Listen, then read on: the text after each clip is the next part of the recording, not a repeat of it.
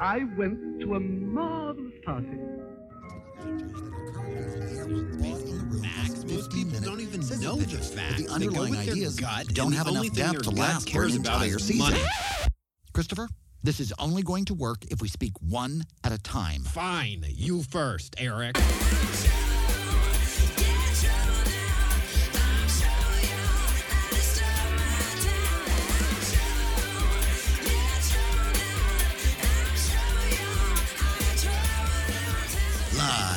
Sunset Strip in beautiful West Hollywood, California, it's the Dinner Party Show with Christopher Rice and Eric Shaw Quinn, the internet's first live comedy variety show.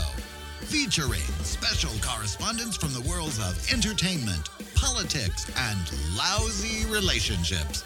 Everyone gets served.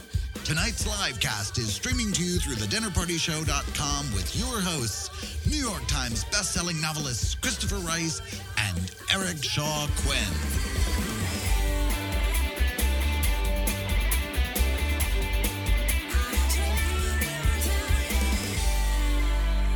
Good evening. I'm Christopher Rice. And I'm Eric Shaw Quinn, and you're listening to the April 14th, 2013 live cast of The Dinner Party Show. Tonight, we will not be talking about Beyonce and Jay Z's vacation to Cuba or his subsequent rap lyrics about the president. We figure if raps about shooting police officers and beating women aren't making the national news, Jay Z's allusion to a PR gaffe isn't worth mentioning either. And we will not be discussing the comment Justin Bieber made when he visited the Anne Frank house, where he wrote in the guest book that if the Holocaust victim were alive today, he hoped she would be a fan of his. Oh my God, someone muzzle this kid before he comes out in favor of animal cruelty. or anything else. Uh, we would prefer to talk about the fact that Brad Paisley and LL Cool J, A, know each other, and B, are working together more than any alleged controversy over their rap song mashup about being accidental racist. And we're not talking about the teen mom star who got pissed when a famous porn star blew the lid on her same sex tape get famous scheme. Fake sex tape get famous scheme. That's a lot of hyphens. Except for one word of advice for everyone out there it's never an effective strategy to falsely accuse a porn star of having a small penis. Because we've all seen it. We have no comment regarding, nor do we want to hear about, the Coachella Music Festival. And we have no Thank comment you. on Kesha's gold tooth either. Really. We will not discuss fainting dance contestants, diving competitions that don't involve Tom Daley, or any news about Jodi Arias other than that of her being convicted and incarcerated. Mhm. As for everything else, it's all on the table on tonight's live cast of The Dinner Party Show. And now, here to deliver tonight's provocation is multiple best-selling author, Tea Party member, millionaire Obama hater, and all-round right-wing zealot, Teresa Sparks. Hi, God. It's me again, Teresa Sparks, true patriot, proud gun owner, and all around pinup girl for antisocial spree killers in training. First off, thanks for speaking directly to me all the time and not relying on all those confusing intermediaries.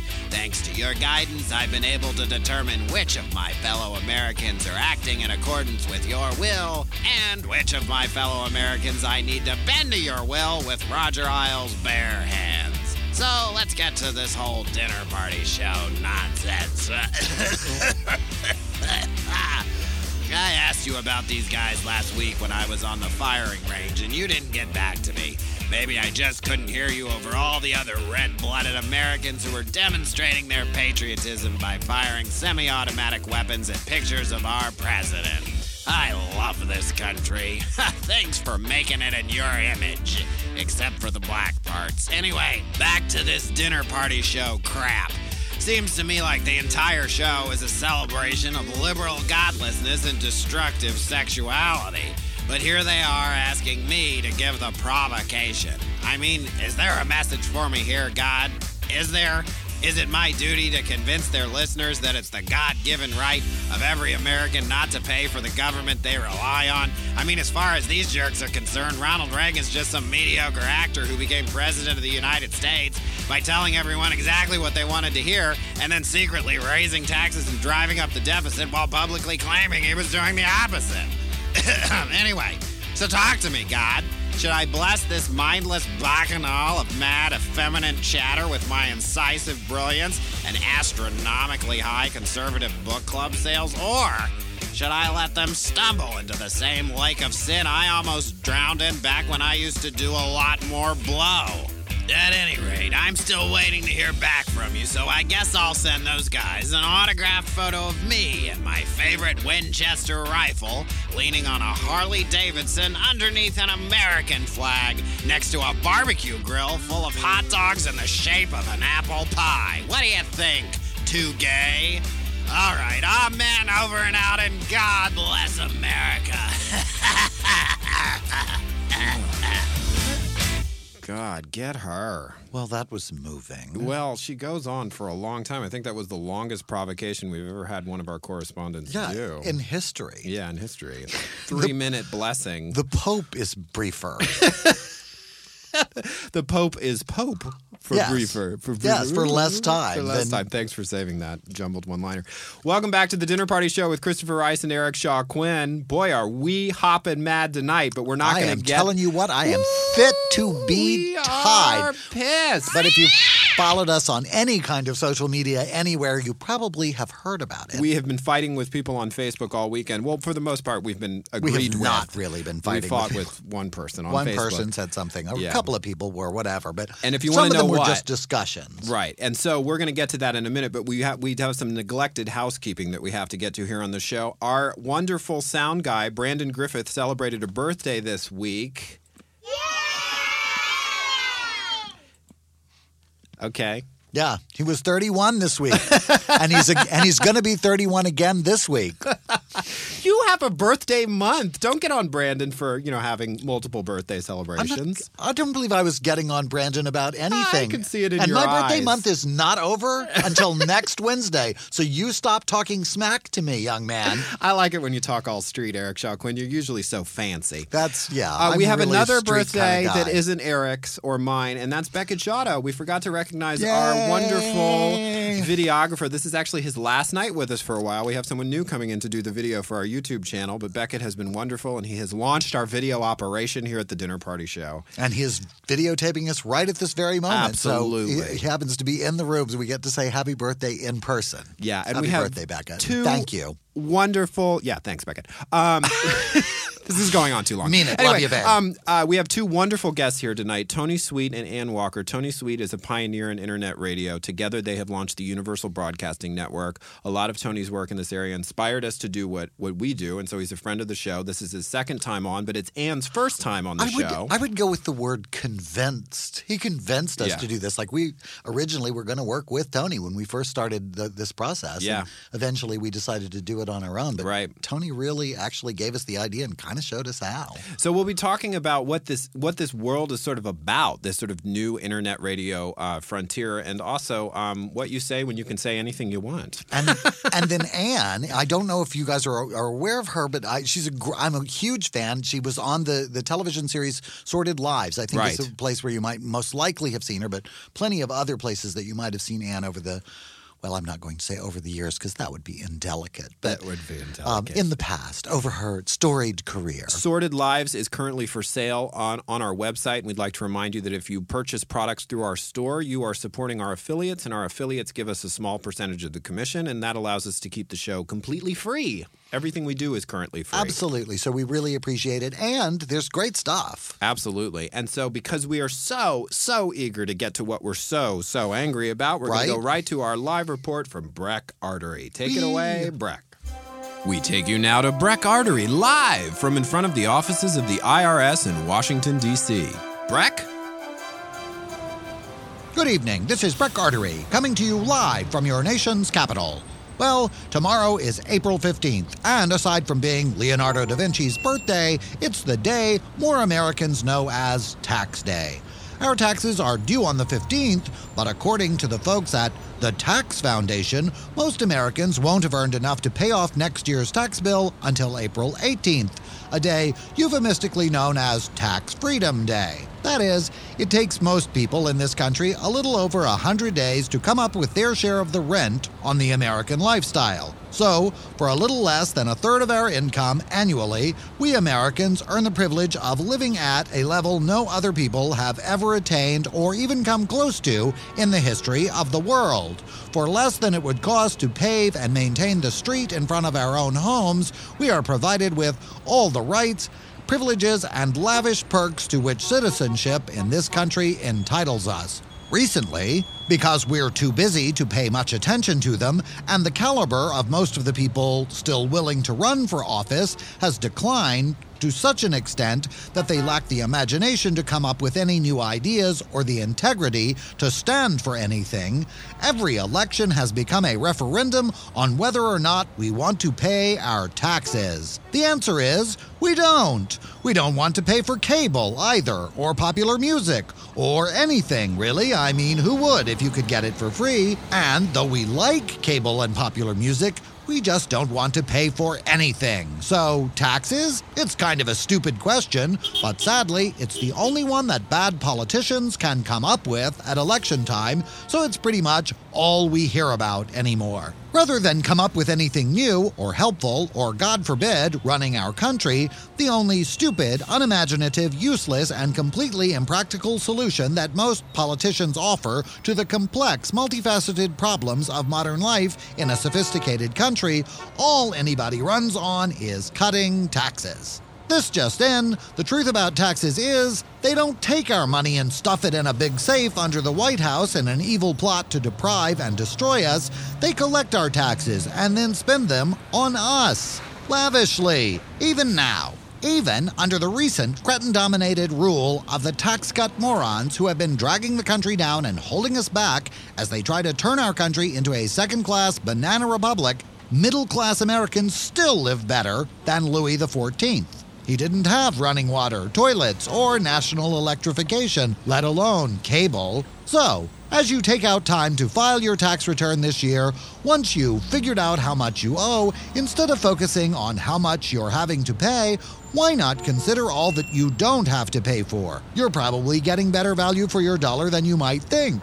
Maybe not as good as the zillionaires who bought and paid for all the bad anarchist anti tax politicians who don't care enough about you to bother to come up with any new ideas other than to keep redistributing the wealth upward. But think what it would cost you to build the roads, freeways, and bridges you drive every day to work, the schools your children attend, how much to pay the police and firefighters and armed forces who keep you safe, the food and drug inspectors, the educators and researchers. It's a long list of what you don't pay for every day, and probably costs a lot more than you could earn in 108 days. So, congratulations on getting such a good deal. Until next time, this is Breck Artery wishing you good night and good dinner.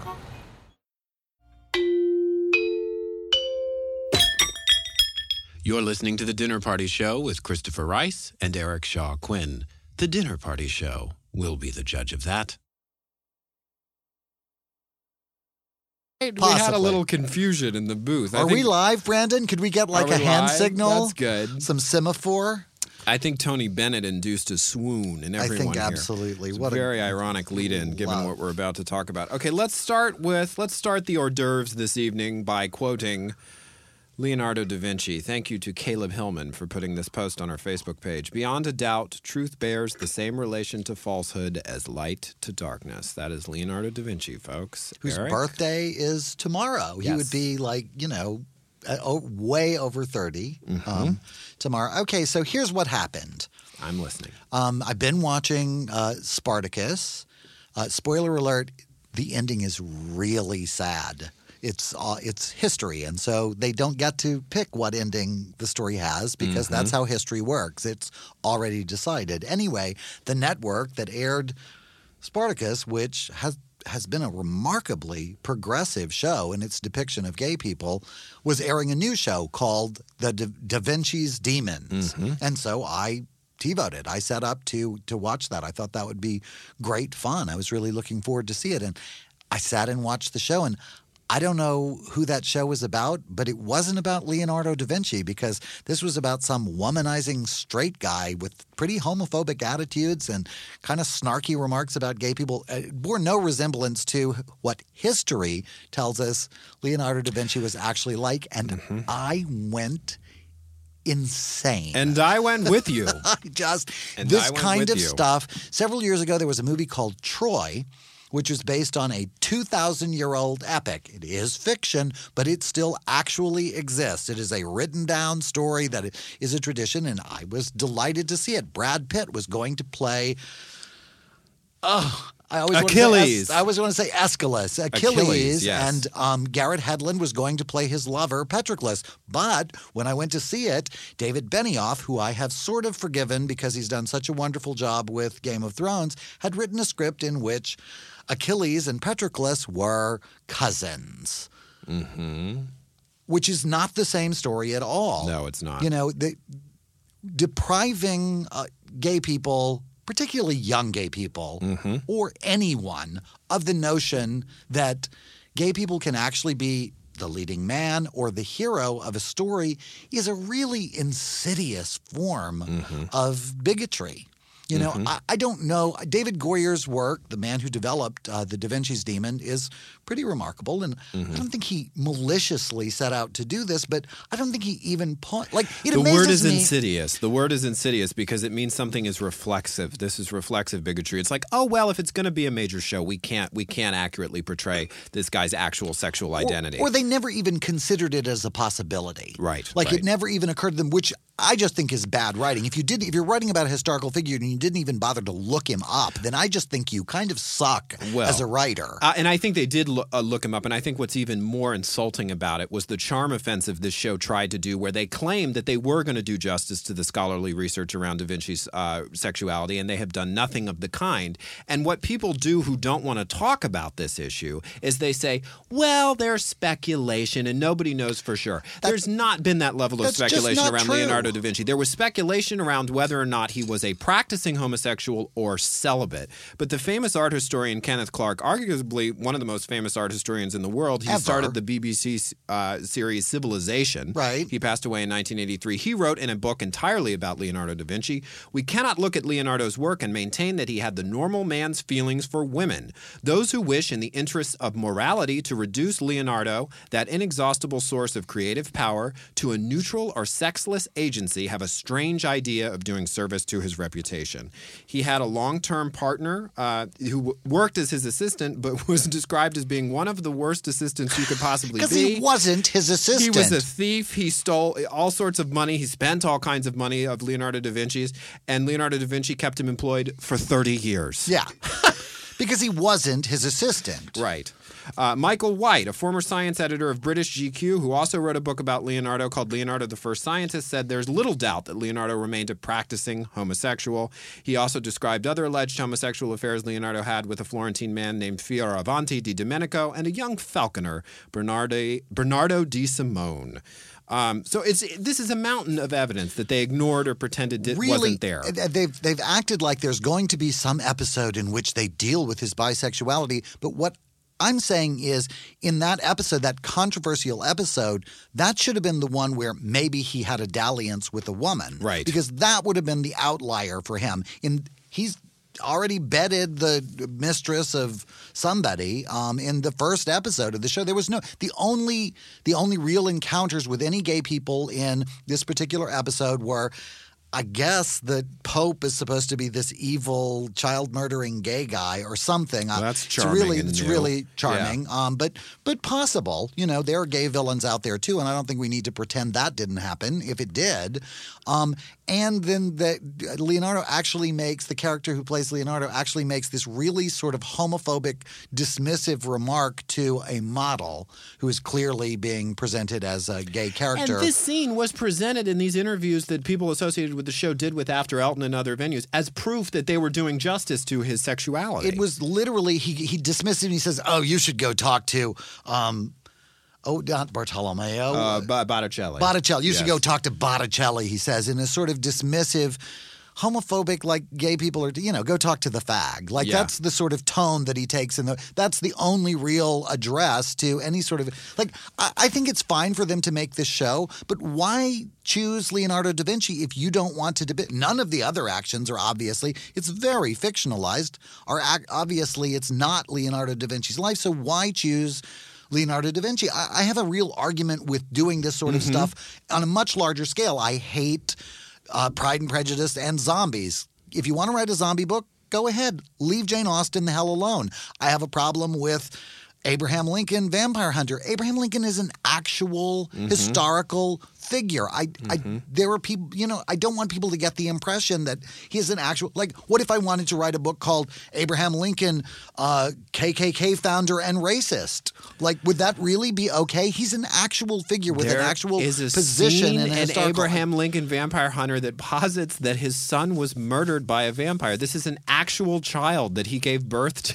Yeah. that, that was just over the line for and, me. and it also posits that the that the, the Civil War was fought because vampires wanted a ready supply of you know meat, of Yeah, people right. to eat, and slavery provided that to them. Yeah. Kind of minimizing the whole slavery thing. I just I think it's fine to come up with your own imaginative stuff, but I think it is really questionable to infringe on existing historical figures. And I think gay people have just simply been sanitized Scrubbed. out of history. I like the word scrubbed. Yeah, Yeah. scrubbed from history. And- Scrubbed. and I think that's destructive. I mean, I'm old enough.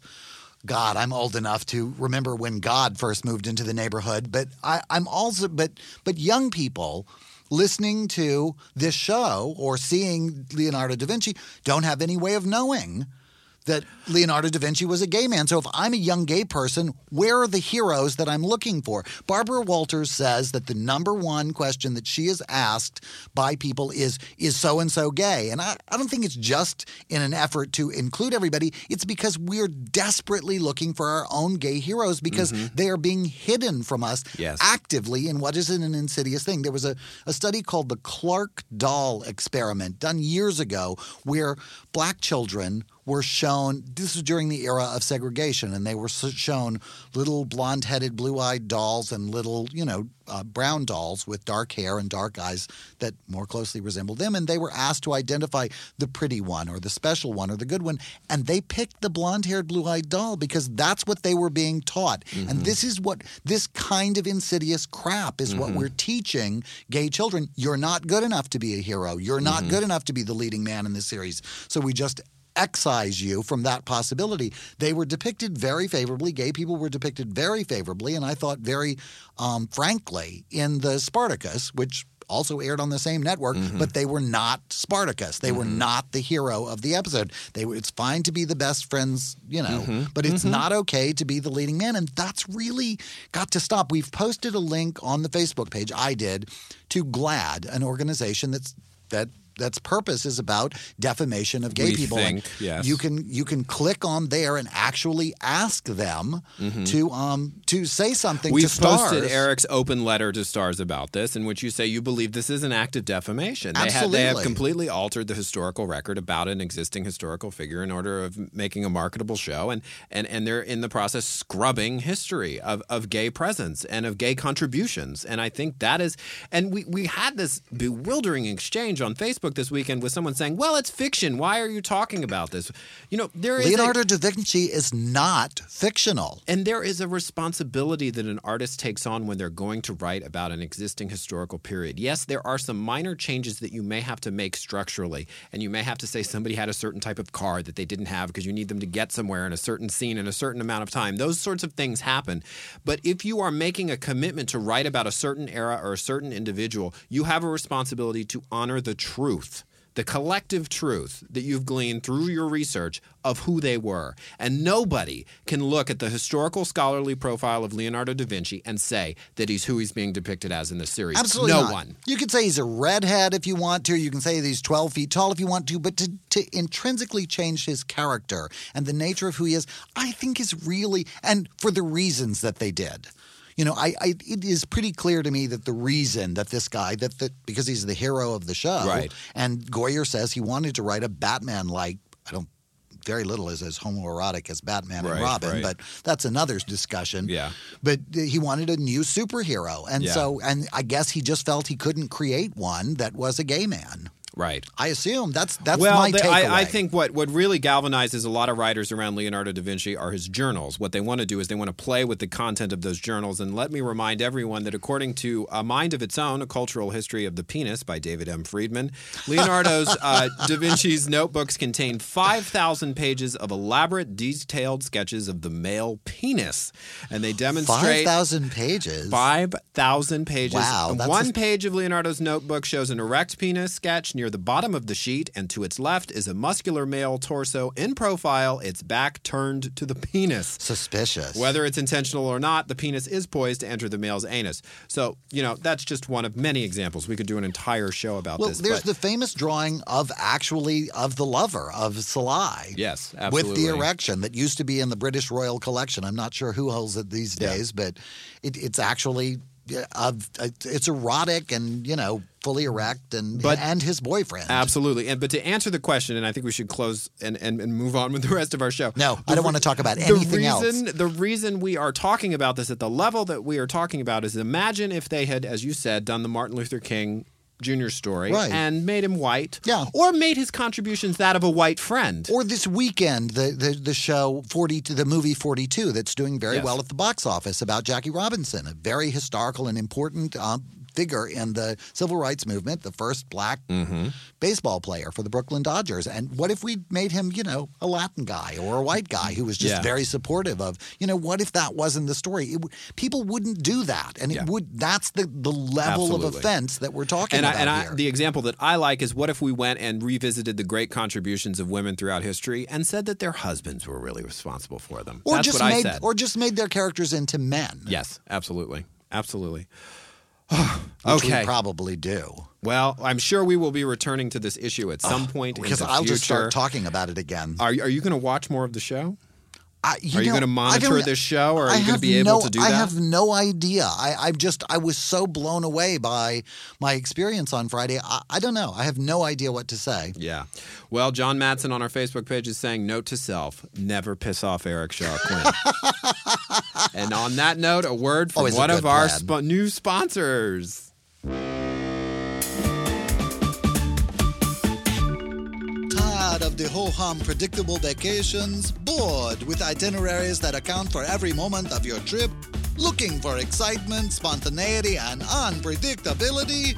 Maybe it's time to take another look at Carnival Cruises. At Carnival, you might spend your vacation in luxury, having your every whim catered to, or drowned in a bottomless cup of soft serve. Or you could spend your days adrift in the dark, wrapping in an ice bucket and sleeping in a deck chair so you don't suffocate in your windowless cell. Thanks to a largely unregulated industry filled with ships registered and sailing under the flags of corrupt countries you've probably never heard of, man, Carnival's soulless corporate overlords have been able to skimp on everything from food quality to basic human safety to maximize their profits and turn your vacation into a crapshoot. So, if you're looking for something completely unexpected for your next vacation, look no further than Carnival Cruise Lines. If your friends could see you now.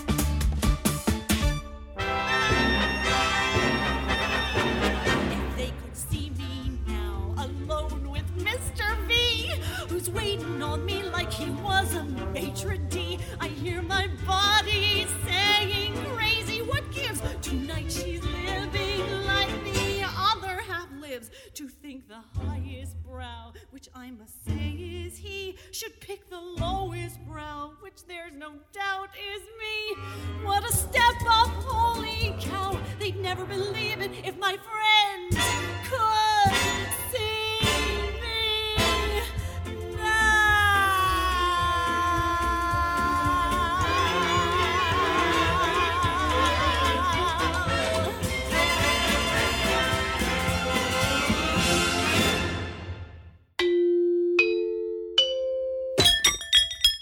Dinner Party Show with Christopher Rice and Eric Shaw Quinn. Soup's on. And now it's time for astrological advice from Twan, Queen of the Stars. Hi, Twan, Queen of the Stars here with the real dirt on what the constellations are up to and how you can read the signs before they read you. Don't snap at me, Scorpio. You do not have to be a Taurus to be feeling a little horny this week, but it doesn't hurt. The love goddess Venus transits Taurus starting Monday the 15th, and things will stay hot until May 9th. You will be more than a little in touch with your sensual side. Hands everywhere. But if you're looking to cool things off, look no further than Aquarius, who'll be burying an ice cold bucket of water to throw on even the simplest of social gestures. The rest of the heavenly signs will not find their sensual indulgence limited to the obvious during Venus' leisurely stroll through the bull's star spangled pasture. You will have an appetite for personal luxury and creature comfort that is the equal of your more carnal desires. Cuddle up to your sweetie, but you might enjoy buying yourself a dozen roses, especially if you find yourself waiting on Aquarius to remember that you have any feelings at all. I mean, birthdays are the same day every year, Aquarius. Buy a calendar for God's sake, or pay someone who isn't a self involved idiot to call you and remind you if you can't be trusted to keep track of one date. So, Wrap yourself in velvet and treat yourself and your beloved to your favorite gourmet meal because Venus has got your back and Aquarius is way too busy thinking about himself to bother. Till next time, this is Twan reminding you to watch out for the stars.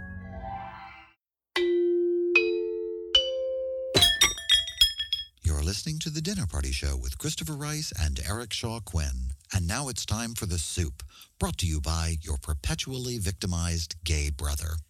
I will have you know that I am writing a play about all of you. The Dinner Party Show. Keep listening if you've got the stomach for it.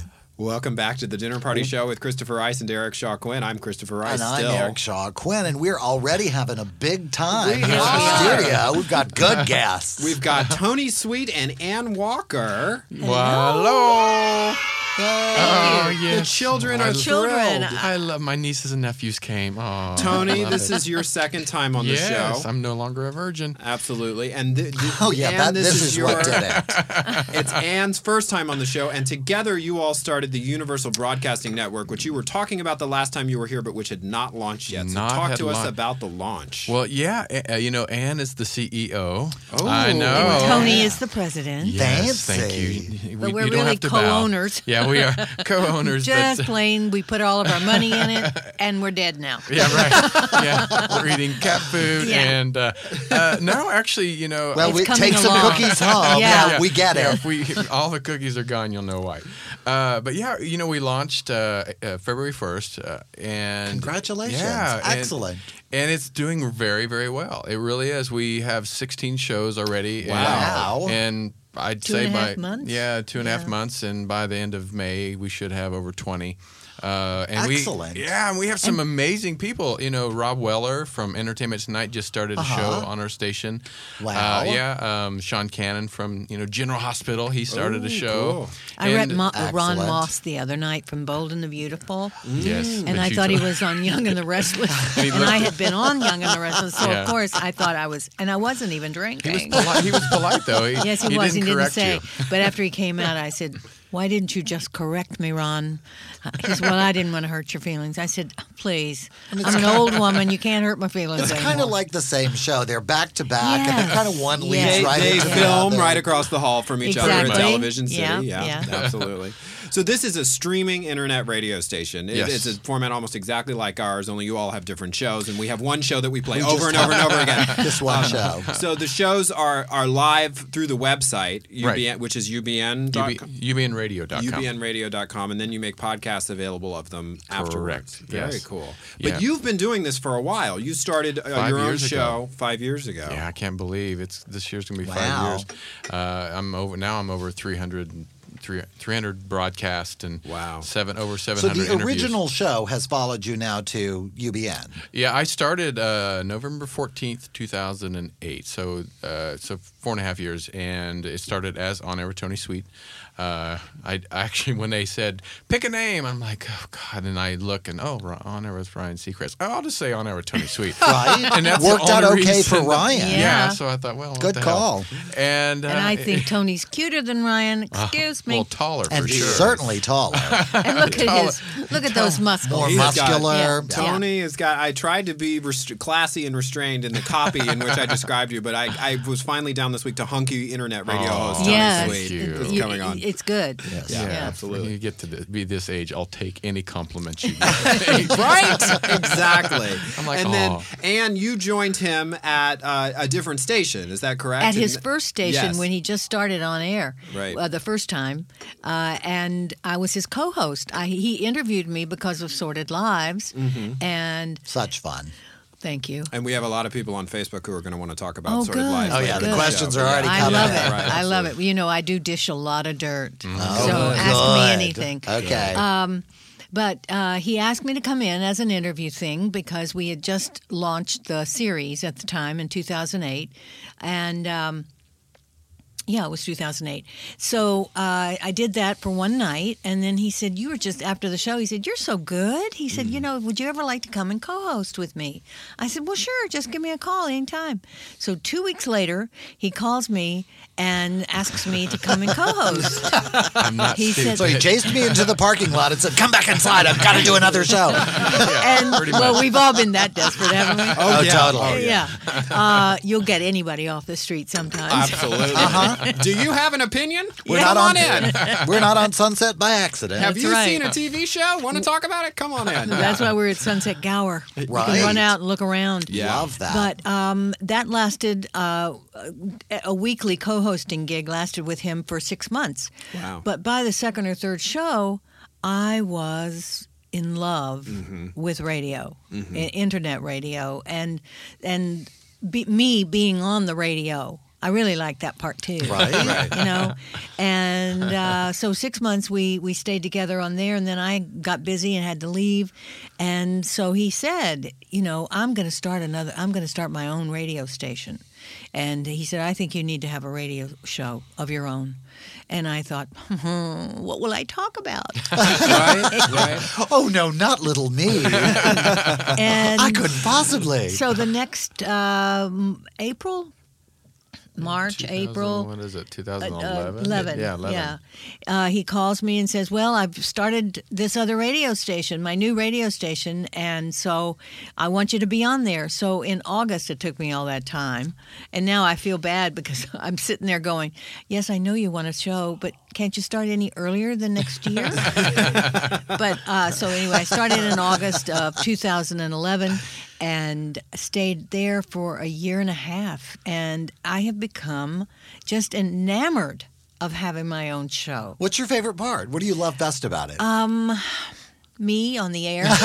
yeah right Is that bad? Oh, there's no, Is that real ego? no hey i go home and listen to our show I do too. I like Is that us. I think we're I funny. know. I know. actually you listen- are. I don't listen We're to my own show. I'm sorry. I, try, I have a Well, hard time I, doing I don't listen every time, Right. Because you sort of know if it was good or bad, and you only want to see, hear the well, bad. in good all ones. honesty, too, I listened to it a lot in the beginning to get a, a sense of Yeah, what we were doing. exactly. You know, because we are. that's new to very true. Yeah, we're going to take a short break here, and then we will be back on the dinner party show with Tony Sweet and Ann Walker talking about their own internet radio station, the Universal Broadcasting Network. You're listening to The Dinner Party Show with Christopher Rice and Eric Shaw Quinn. I'm Christopher Rice. and I'm Eric Shaw Quinn. We've made every effort to make sure you can access our show for free across a variety of platforms. We debut a live show every Sunday evening at 8 p.m. Eastern, 5 p.m. Pacific on the player at our website, www.thedinnerpartyshow.com. This same stream can be accessed via our free mobile apps for Apple and Android devices, so you don't have to be in front of your computer to join the party. We're on for 24 hours a day, seven days a week. That's right. If you miss the live show, we replay it continuously throughout the week until a new show debuts the following Sunday at the same time. Our free mobile apps keep you connected to these encore presentations as well. We interact with our live listeners through our Facebook page, so if you'd like to ask a question of a guest or have us respond to your comment, make sure you've liked the page for the Dinner Party Show on Facebook. Our SoundCloud profile is where we feature reports from our special correspondents. You can access all of our social media platforms by visiting the links at the top left hand side of our website, thedinnerpartyshow.com. They're located right next to the player. YouTube is where we post backstage video, and Twitter is where we spotlight quotes from the show and breaking Dinner Party Show news, including announcements about upcoming guests and special episodes. For our podcast listeners, a complete unedited podcast of the entire show posts to iTunes the day after the episode debuts. We also have a show archive on our website, which allows you to stream or download complete episodes. Our production quality is high, and so, rather than compressing the sound file and sacrificing quality for our non live listeners, we break our podcasts into four bite sized servings. For our iTunes subscribers, if you'd like to have entire episodes downloaded automatically, make sure you've checked the setting Get All Episodes. Otherwise, only the first serving will download automatically. At the risk of turning our entire show into a series of technical announcements, we're going to shut up now and get back to the live cast already in progress. I'm Eric Shaw Quinn. And I'm Christopher Rice, and we've taken away all your technical excuses not to listen to the Dinner Party Show. Welcome back to the Dinner Party Show after that incredibly long technical promo in which we take away everybody's excuses. We got Nothing so like sick of saying promo. it every week on the air that we just recorded it and now we're just going to play it for you. We have two folks joining us tonight on the Facebook page who are here tonight because of your show and your post. Oh, and Daniel good. Schaefer um, Ah, Daniel. and Brett McCutcheon are both saying they're listening for the Oh. first time. And Daniel Schaefer would like us to know that it's called the Rant Walker Show. Yes, I- they, Tell they- us about that. My my my listeners. Well, my show is uh, just the Ann Walker show, but uh, it's all about the LGBT community and topics about that community and politics. Mm-hmm. Now, I do branch out, I do do other things, but the first 15 minutes of the show, usually, um, I rant about what's going on in Washington Mm-hmm. and how it's affecting me, how I think it's affecting the world. Um, and, you know, I'm a big ass liberal. so are we. Yeah, big ass. Yeah. And speaking of a big ass, I have a big ass liberal. And it's of me. Of me, on me. Anyway, um, so that's my rant. And they like to put an R in front of Anne Right, and, right. and a little T. I love that. That's really good. It is. Let it's me fun. ask you a question because I had this issue as a novelist when I was asked to do an op ed column for The Advocate. It was frightening for me because it was me. I Yeah. wasn't hiding behind characters or atmosphere or setting. Right. Did you have a similar experience? You were an actress who had played roles, and suddenly you were going to talk about what Anne thought. Well, um, I've always been a little outspoken. Okay. yeah, yeah. I've always, um, if, in a group of people, if there is a, a conversation going, I'll get in there and I will, uh, n- no matter who I'm, I'm talking to or with a group. I usually sort of get the lay of the land a little bit so I don't really jump in.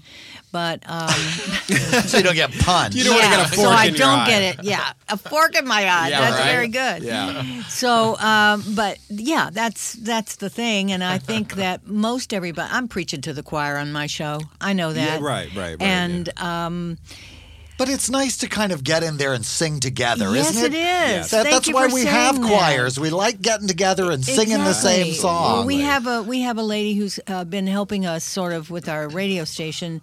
You know, things that we haven't thought of, and that she's been in radio for the last twenty five years, and uh, so we were talking about modifying my show, and she said, "Well, I don't think you should rant. I think you should just, you know, have a topic and blah." Anyway, it's fine. I, I'm willing to listen to those kinds of things, Right. But for me, it's about my rant. It's about Yes. my the rest of my show. It's Right. about my LGBT community. I happen to be straight, Right. But it's I think more straight people should really get involved Sure. in carrying whatever it is we have to carry for our brothers and sisters who We're all a member of some minority. If they can take away my rights, Well, they can take away yours. You exactly. That is very true. Uh-huh. And uh, I want to get rid of the word gay. I want it to be, "Hi, Eric. How are you?" Not here's my gay friend Eric, or Right. here's my gay partner Tony. I'm gay. Are you gay? Thanks for outing me. No, yeah, Damn it! Now everyone knows, but I don't. I, Well, I really everyone would like to listening. see all labels get rid of, be gone right? from Right. our from our conversation. Because what happens when you get rid of the labels is that it's a possibility for everyone. You don't know who's gay and who's Absolutely. straight, and so Yeah. you, you don't So assume. who cares? Yeah, it is my absolutely. point. Mm-hmm. I just don't care, and I don't think the rest of the world should care. So um, that's my goal in life right now is to carry that torch as long as I have to. And well, we uh, appreciate it, and well, I'm sure that your thank you. your your fellow ranters, your they choir do. ranters, My do. Babies, my babies out there, do. uh, they really do, and they send me suggestions. They send me all kinds of, you know, encouragement about things. And uh, like Daniel Schaefer lives in Pennsylvania, Mm-hmm. and they've now got all of Pennsylvania behind the the marriage equality thing, and all Good. the but the the the state itself hasn't passed that. Right. So, but they have the majority. Mm-hmm. It's going. Yeah, and that, but the, the reach of this medium is incredible, and I realized that when I was on your show, Tony, that, that there were people in Africa listening to your show and sending you messages. I mean, the internet is truly global. and it's got- simultaneous. oh, it's gotten yeah. bigger too. In fact, in fact, uh, uh, the lady that's that's uh, helping us, she was uh, worked with some big big name conservatives for many many years. Oh, years. yeah. She's And not. I mean, because she's sort of not is, conservative, but she you know. But this gives field, radio, is dominated by conservatives. There are Yeah. not very Oh, many yeah. Liberal can, voices. they're doing pretty well. We can take a page out of their book. yeah, Exactly. in terms of reaching their audience. Yes, Yeah. But that's what she said. She said this. This is where uh, she says she she was kind of having her re- reservations about, you know, uh, uh, internet radio. But she said we changed her mind because they saw the layout where you know our reach, Mm. Right, pe- right. people that you know from Well, and England and. Germany and Australia and people Right. that tune, tune in all the time. Right. So yeah, I, I it's exciting to me. It really is. Absolutely. Yeah. Well, we're joined tonight by Tony Sweet and Ann Walker, who are talking about the Universal Broadcasting Network, an internet radio station they have launched or launched in February. Uh, we will be back with them very shortly, but in the meantime, we have a report from our relationship expert, Miss JoNell Samms. It's time once again for the Dinner Party Show's homemade relationship advice with JoNell Samms. Hi, this is JoNell Samms with Homemade Relationship Advice. If you have a relationship question, you can send it to me, care of the Dinner Party Show's Facebook fan page, or at JoNell at thedinnerpartyshow.com. I have heard all my life that while beauty is only skin deep, ugly goes right to the bone. Now, I think that the idea is to be mean to those who are on the mossy side of plain, but I have always felt that it means that true ugliness comes from within. This week's listener letter reminded me of that thought. She writes Dear JoNell, I have never been a pretty woman. I have been called far worse than plain in my lifetime. This has meant that there have been blessed few dates, and when I have been asked out, I have been treated as though I should be grateful and offer myself in exchange for the privilege. I am ashamed to say that I have, from time to time, been so starved for attention, I have accepted that kind of degradation in exchange for the fleeting notice that it has earned me from the men who I knew were only taking advantage. JoNell, I long to find someone just as you have. I dream that I might find a man to share my life with and that it will be someone who wants to share his life with me. Is there any hope for a girl like me, or should I settle for the crumbs I can get, or just give up altogether? Signed, Just Plain Lost. Well, Plain, I'll tell you, when I was younger, I was never one of the pretty girls. I did my best with what I had to work with, but it did not win me any tiaras. It did, however, earn me something more valuable than rhinestones. The truth is, being pretty is not an achievement. Making the most of it can require some effort. Some girls even focus enough of their time and attention to get recognized for their good fortune in the genetics department. But the truth is, plain or pretty, we're all getting older. Time, life, and gravity take their toll on us all. I don't think it's any accident that it's the plain girls who end up putting the high school reunions together. Justice may come slow, but a 20 year reunion is just about long enough to put us all on similar footing, no matter what we looked like at the senior prom. After a few years wear and tear, the difference between a plain girl and a pretty one is that the plain girls have learned how to do something besides put on their makeup. We have careers and real world skills, and not only the ability to take care of ourselves, but no expectation that someone else is going to. And if we haven't spent our formative years feeling sorry for ourselves, we plain girls have probably developed a sense of humor and a personality. There is nothing wrong with being pretty, but there is nothing uglier than someone who thinks that entitles them to anything more substantial than an occasional compliment for their good fortune. There is no one more lost or sad than a middle aged pretty girl who hasn't learned how to do anything else. There is only one high school in Poison Creek, and Merle and I both attended. The annual is full of pictures of Merle being the king of this and the star of that. What there is not a single shot of is the two of us together. The closest we ever got was at graduation.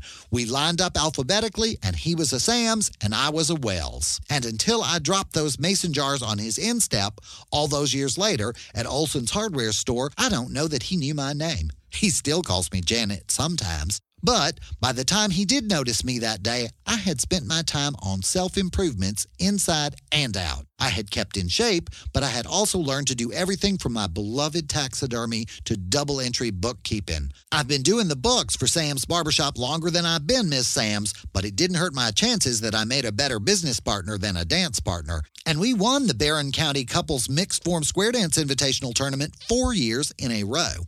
My point is, when it comes to the game of love, Wait on your pitch, but practice your swing.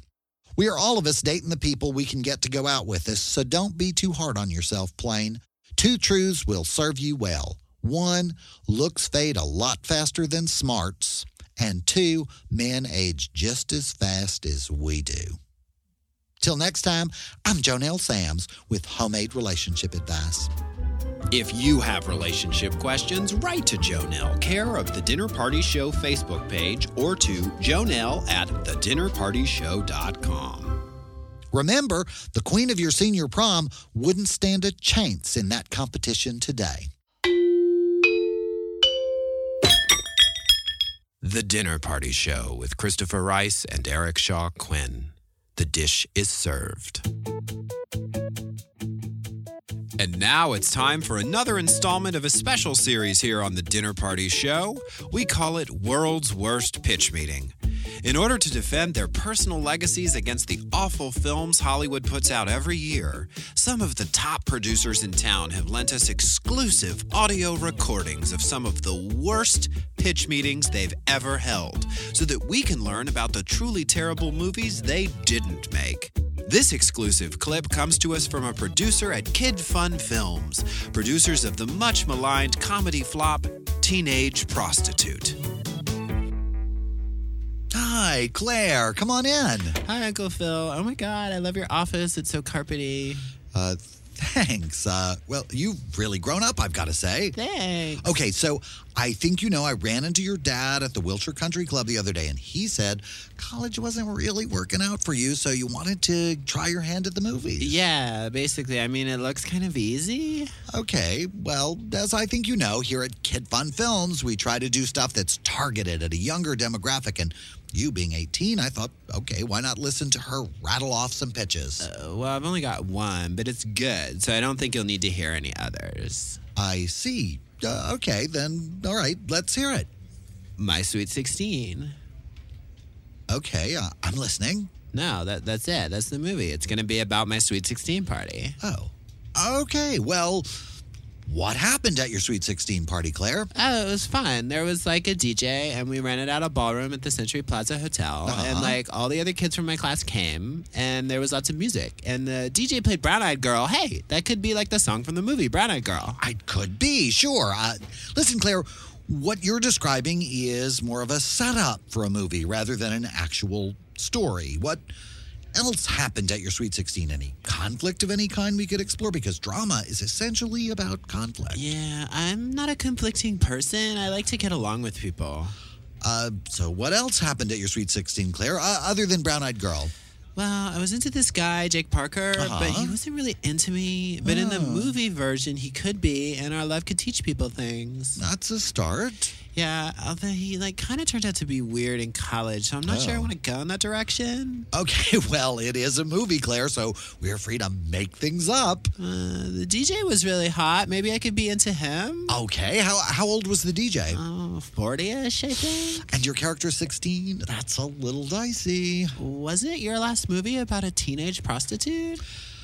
Actually, she was an adult prostitute who went undercover as a high school student to get new clients. But apparently that was lost on most of the critics. Anyway, Claire, let's uh, dig a little deeper here, okay? Let's talk about where you were emotionally when you started planning the Sweet 16. Let's talk about the person you were, the person you wanted to be, because those are the aspects of character that help us to develop stories about how people change and grow.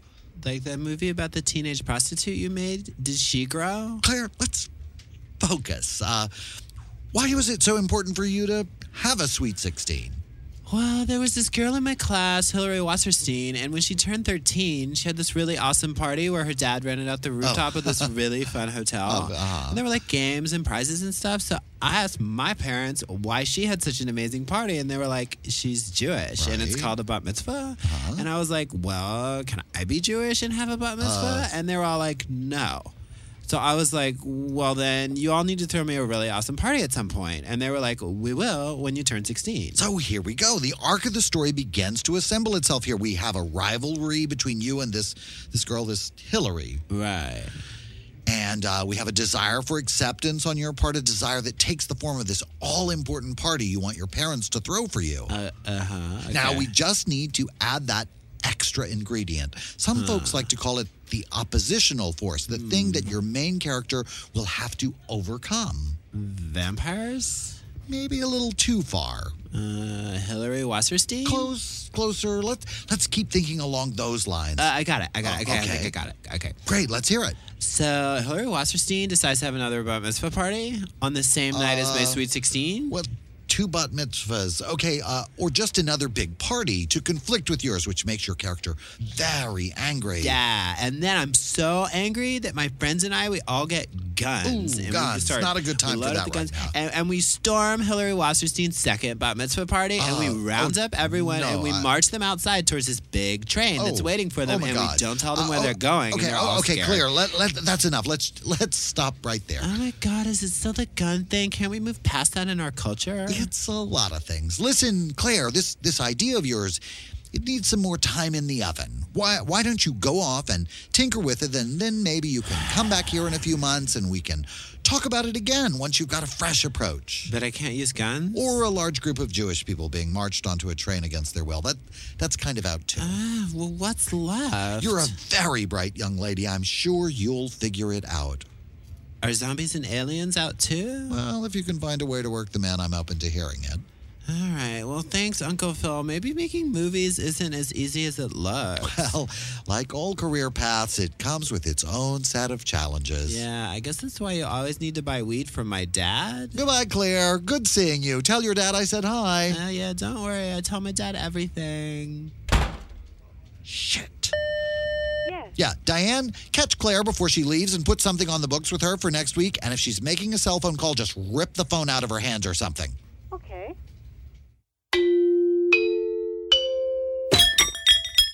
You're listening to The Dinner Party Show with Christopher Rice and Eric Shaw Quinn. And now it's time for The Dish, brought to you by your mother, Mistress of Guilt. That's okay. Go ahead and step on my foot. Why would I need to walk anywhere? I haven't been anyplace nice in years. The Dinner Party Show. Keep listening if you've got the stomach for it. Welcome back to the Dinner Party Show. Well, it looks like next week we'll have a new installment of World's Worst Pitch Meeting. This week we had Best of World's Worst Pitch Meeting, and it's still a great sketch. It is. It's a great sketch. So if you missed it last week, Absolutely. it's back. Absolutely. Every now and then we have compu- interesting computer things happen on the Dinner Party Show. The dinner is brought to you by a series of PCs and keyboards. Um, we are still joined tonight by Tony Sweet and Ann Walker of the Universal Broadcasting Network. And it's Network. time for the dish. It is. It's time for the dish. So, do we want to talk about what we were talking about during the break, or is that not something we want to What talk do about? we want live to talk? on What the were we talking about that you're talking I, about? I think we were talking about, About my boobs. women's Uh, boobs. Women's Oh, boobs. well, we're Yeah. all very shy, Christopher, and reserved. yeah, and so I, I'm afraid we wouldn't be able to discuss women's boobs on the air. I, I, I Anne, you'd well, be, what you would we be were much too shy to discussing, talk about. what we were discussing is that there are two types of gay men. Allegedly, there's the type of gay man who likes to play with a woman's boobs, and then there's the other type that's like, no, boobs, women, man." I think most though, I, I- and my my friends on the internet can, you know, be witness to this and bear this out if they will. But I think men, uh, gay men, really enjoy just looking at the tops They want them pushed up. They don't want to see any more of it. They Mm. don't want to see any nips. Cleavage? Do they enjoy Cleavage. cle- Okay, that's, all they what enjoy. they enjoy. Okay. Cleavage. And so I try to give them cleavage every chance I get. Okay. Yeah. So you keep them in the. Keep, Yeah. So, so that your radio shows are uh, videotaped. Yes. So there's a camera just for your cleavage. I'm Yes. gonna take. Cleavage It's cam. The cleavage in. The cam. cleavage cam. I need to It's get one of those little. in. Well, I think most gay men at the gym are actually trying to achieve cleavage. Yeah. There's so some, many. There's some There are major, some. yeah. There's Yeah. some major cleavage. But we on some of have a term for it. What is it? Oh, Man boobs. Separation. Oh. That's oh. what the gym queens call it. I posted. I once had occasion to post a shirtless photo of myself online. It was like Oh, a little little thing. good. Just and, so- one. and somebody said, somebody said, nice separation. That was the comment. You Oh my God. And the reason the separation is nice is because immediately before we took the photo, I did 300 push-ups, close grip, on the floor of the photographer's studio, crossed my arms over my chest, and, stuck my fingers together, behind yeah. my biceps to make them pop out. And I remember when my trainer uh, saw the photo the next day at the gym, he, he described for me everything I had done. Because he saw the Oh, photo yeah. and realized all Three- the effects wait, I had wait, wait, achieved. wait, wait, wait, wait. 300? 50. That's 50 pretty push-ups. good. 50 Wow. Did you, push-ups. did you Okay. stop? Save it for Da Vinci Stevens, all right? Don't fact check my stories, Quinn. So we were talking about how Pamela Anderson bought me a lap dance at Scores in New York, and and was pointing out what a waste of time she thought that was. what But a what did of good you, money. you do? What did, tell? say well, what you I did didn't during know the- what exactly to do. It was, as, it was as I was telling people here that my first boob since breastfeeding. So they were there, and Pam had paid for them. So I stuck my face in them and did a motorboat. Which you know? Did you you're probably really? probably not supposed to do. And if his Uh-uh. bearing hadn't screamed "gay artist" as it usually does, they might have hauled him out of the club and thrown him into the middle. Well, of I was kind of surrounded. I wasn't just like you know, we didn't just show up at a at a at a strip club. That's it was true. kind of an you were in the entourage. VIP Yes, people. we were. table. We were Yeah. in the VIP room uh, for yeah. That really straight. It was a very unusual. Yeah, it was an unusual do it again, experience for then? me. Well, I don't have any objection to it. The thing Pam used to like would come up to me and you know rub them all over me and say anything, and I would go, "Yeah, no, sorry, still nothing." you know, like I just they they I, I think they're an unusual sort of physical anomaly on women. It just I have no reaction Well, to they're them. what? I like him. Do Yeah. you really? Yeah. Well, because is there a fast? I mean, but you've actually slept with one. women. I've actually slept with women, and that Oh, they were sort of what I had to work with in those days. You know? I've never Yeah. I've never been attracted to women sexually at all. So Mm-hmm. there's I'm on that end of whatever Kinsey's scale is, and I, I don't bear women any the ill singing, for it. dancing end. Right, the jazz hands segment. Yeah, that's me. I'm in that part. So it's just never really crossed my mind. well, it's okay because you you bring a whole lot more to the table than a, a you know some kind of affinity for a lady's boobs. Yes, absolutely. So we're not worried. Yeah, I have other skills. Yes, you Oh. do. Okay, Many, I, many I'm going to other. turn this back into an interview. Oh, okay. There we Okay. go. I, I, Of is somebody a- besides an me and my interesting- boob experience. we'll talk about Eric's boobs That's later. good. We'll do a special pre-record about Eric's boob interactions. Um, No, that's did pretty much either it. of you have any any issue deciding what you wanted to do because you could do whatever you wanted? It was your own station. It's the internet. There's no FCC. Did you think, well, maybe? Did you cycle through a bunch of ideas, or did you just sort of intuitively know what direction you wanted to go in? As in the station itself? As in your shows, Oh, your shows. individual shows. Yeah. Um, well, you know, it's funny. I, I've evolved a lot because when I first started, like I said, it was a gay Christian show.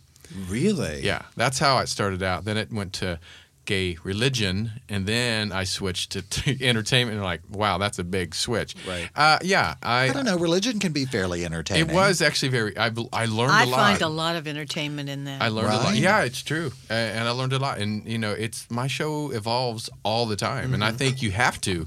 To it's like internet. If you still have your dial up, you know you have to keep evolving with your equipment and with your everything. And same with your show. You have Well, to constantly and evolve that's into something the thing more. with accessing your audience on the internet is they have a platform to tell you what they want. It's not like you're working mm-hmm. at a terrestrial It's radio very station waiting for the mailbag to come Right. in. It's It's- very they will interactive. tell you quickly. immediate. It yeah. is. Yeah, it's really it, it's really one of the most fascinating aspects. What of about whole- you, Ann? Did you go through different ideas of what you wanted to do for your show? Pretty much no. Right. No, I, I hit on this and it, it felt right for me.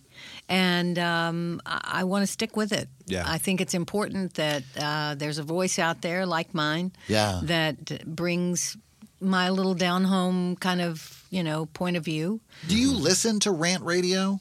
from I do. other people's yes, rants? I listen to ra- I listen to only liberal radio, but Good. Uh, but I do tune in to to the other idiots uh, that I don't even want to bring their name up. No, let's not And talk we, about we them. know we know what their names Yeah. are, uh, and it incenses me so much that I can only imagine what our take, our progressive radio is incensing the other side. So I'm happy with that. Uh, but it would but Randi if they Rhodes, listening. Randi Rhodes, Right, right. Stephanie Miller. I love Rachel Maddow. Oh, I love Rachel. And I love everything on MSNBC. Mm-hmm. And uh, I think that, well, on on our lot, on Sunset Gower lot, which is where our station is, Right. they uh, f- uh, film The Newsroom, which is a HBO uh, series. Mm, mm-hmm. The Aaron I- Sorkin show, Aaron yeah. Love Sorkin. that, dude. I was so taken when people were like, "Who wants to hear Aaron Sorkin? Aaron Sorkin's preach?" And I was like, "Why else would you tune in to Aaron Yeah. Sorkin? Like, that's why I'm Those watching. You don't want to hear the preaching? Go sit in somebody Those else's monologues church. are just incredible. That's what I was there for. Well, The West Wing. Hello. right? I mean, eight seasons of preaching. yeah. I was there. I I, was showed up for the it. preaching. Right. Yeah. Absolutely. And I, I have not been disappointed by the newsroom. Yeah. So I'm a real political person, but yet I don't know as much as I would like to know about it and how to Mm-hmm. get. I only know how I feel about certain things. Right. And in the almost during the middle of the second term, or not, we're not even into Obama's second term. I have never said one bad thing about Obama on my radio show until last week. And I'm very disappointed that he has put Social Security Mm-hmm. on the on the table as making changes in it when it has nothing to do with the deficit. Mm-hmm. You know, Yeah. Southern, Social Do you think he did it just to tempt them, to I just to put them in know the he position of did. saying no, that they, we wouldn't do it, and then he could take it back off I the table think and he say, "Well, I did. offered it to you, and now you have to go Yeah. away because you said no when you Yeah. had the chance." I think he hope did. that's the case, but That's what I'm going to give him the benefit Well, they of the say doubt he's of. about the long game, right? And that would be a long game play. Absolutely, right? he's a great chess player. Yeah, absolutely. And uh, We're going to take a short break for a word from one of our sponsors. I'm putting in air quotes, and then we will be back with, With the chess Tony tips. Sweet and Ann Walker talking Obama chess strategy. Do you like Facebook but wish it had less bullshit? Are you tired of clicking on links to news articles posted by your friends only to find yourself taken to the blog of some lunatic who believes every conspiracy theory he reads online? Well, then, it sounds like Looney Free is the app for you. Using advanced data mining techniques, Looney Free gives you an alert when you click on a link to a supposed news article that was written by a crystal meth addict who believes the federal government has nothing better to think about than the decrepit trailer in which he spends most of his time picking at his scabs.